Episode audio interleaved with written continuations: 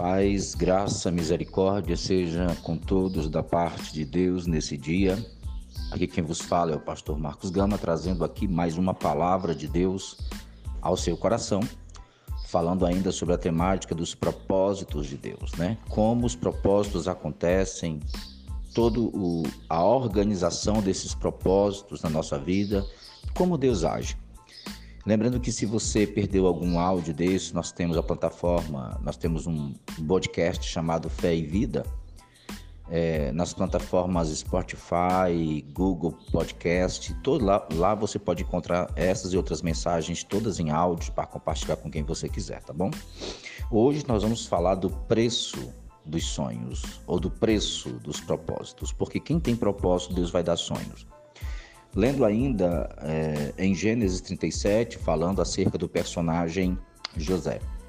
Gênesis 37, 19 diz assim: E dizia um ao outro: Vem lá o tal sonhador.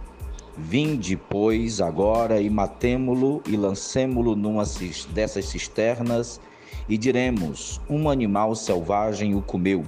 E vejamos em que lhe darão os seus sonhos e vejamos aonde vai dar, aonde vai dar os seus sonhos, aonde os seus sonhos o levarão. Há um preço, há um grande preço para um sonhador. Só tem sonhos proféticos ou sonhos direcionadores, como eu falei ontem, a quem Deus tem propósito. Deus tem propósito na vida de todos, mas nem todos se colocam à disposição desse direcionamento. E quando alguém está na direção desses sonhos, quando alguém está indo nesse caminhar de propósito, Deus revela os seus direcionamentos através de sonhos. E ontem eu falei que Deus fala de acordo com a linguagem que nós entendemos, ainda que ele não revele a glória do que como realmente vai ser, mas ele revela dentro da nossa concepção é, José sonhou com feixes de trigo, sol, lua, estrelas. Na verdade, nós vimos que a dimensão do que foi dado para José foi muito maior no reino humano. Aqui nós vamos ver o preço. O preço, que preço é esse, pastor? O preço de ser realinhado. Eu não estou entendendo, pastor, e eu lhe explico. Por causa dos seus sonhos, por causa daquilo que José, de forma muito infantil, expressou, seus irmãos já não conseguiam nem ouvir a sua voz.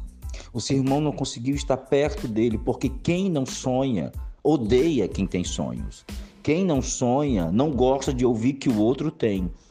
Quem não sonha deseja matar o sonho do outro, deseja destruir o sonho do outro. Principalmente falando na, na área de irmãos, né? Irmãos espirituais, irmãos de empresa, irmãos de compromisso, irmãos de tantas coisas. Num determinado momento, eles pegaram uma oportunidade em que o pai não estava perto para executar o que estava em seus corações há muito tempo. E diz assim, ó, quando viram José, e diziam um ao outro: Lá vem o sonhador. Veja a forma de desdém, a forma indiferente. Era um irmão deles. Era um irmão do mesmo pai que morava na mesma casa, que estava debaixo da mesma bênção de, de, de Jacó. Mas isso não interessava.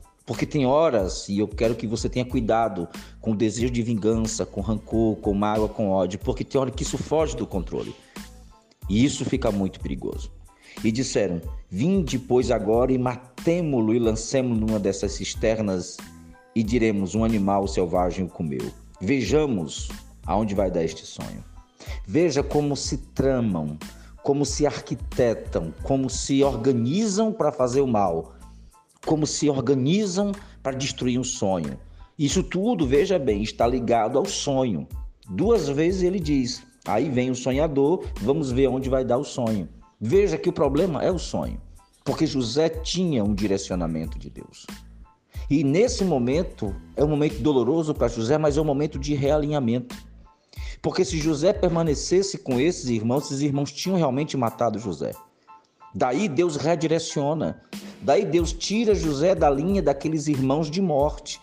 Ainda que José passasse por todo um processo de dificuldade, era um processo de livramento e de preparação. Deus vai realinhar você. Quem sonha vai ser tirado de ambientes de descanso. Quem tem projetos, quem, quem Deus tem propósitos, vai ser tirado do ambiente cômodo, porque você vai ser incomodado por Deus a crescer. Você vai ser incomodado por Deus a avançar. Você vai ser incomodado por Deus aí adiante. Você vai ser incomodado a não estar no mesma situação, no mesmo nível. Você vai crescer porque tem um propósito. E muitas vezes as artimanhas que estão por trás, Deus incomoda você a mudar, incomoda você a sair, a mudar de alguma situação. Para quê? Para que os irmãos de morte não te matem. Ainda que no futuro você Deus vai, vai usar, Deus vai usar você para abençoar a vida deles. Aprenda isto. O propósito promove sonhos. Os sonhos promovem incômodos. E os incômodos são devidos aos redirecionamentos que Deus dá para livramento e para colocar você em outro patamar. Vamos ficar por aqui hoje para não ficar muito longo o nosso áudio. Que Deus abençoe, que Deus te fortaleça, abençoe sua casa, sua família. Compartilhe esse áudio com o máximo de pessoas que você puder. Compartilhe os nossos vídeos do, do nosso canal, os textos do nosso blog e abençoe esse ministério promovendo, promovendo vida e salvação. Seja um parceiro desse ministério em nome de Jesus. Amém.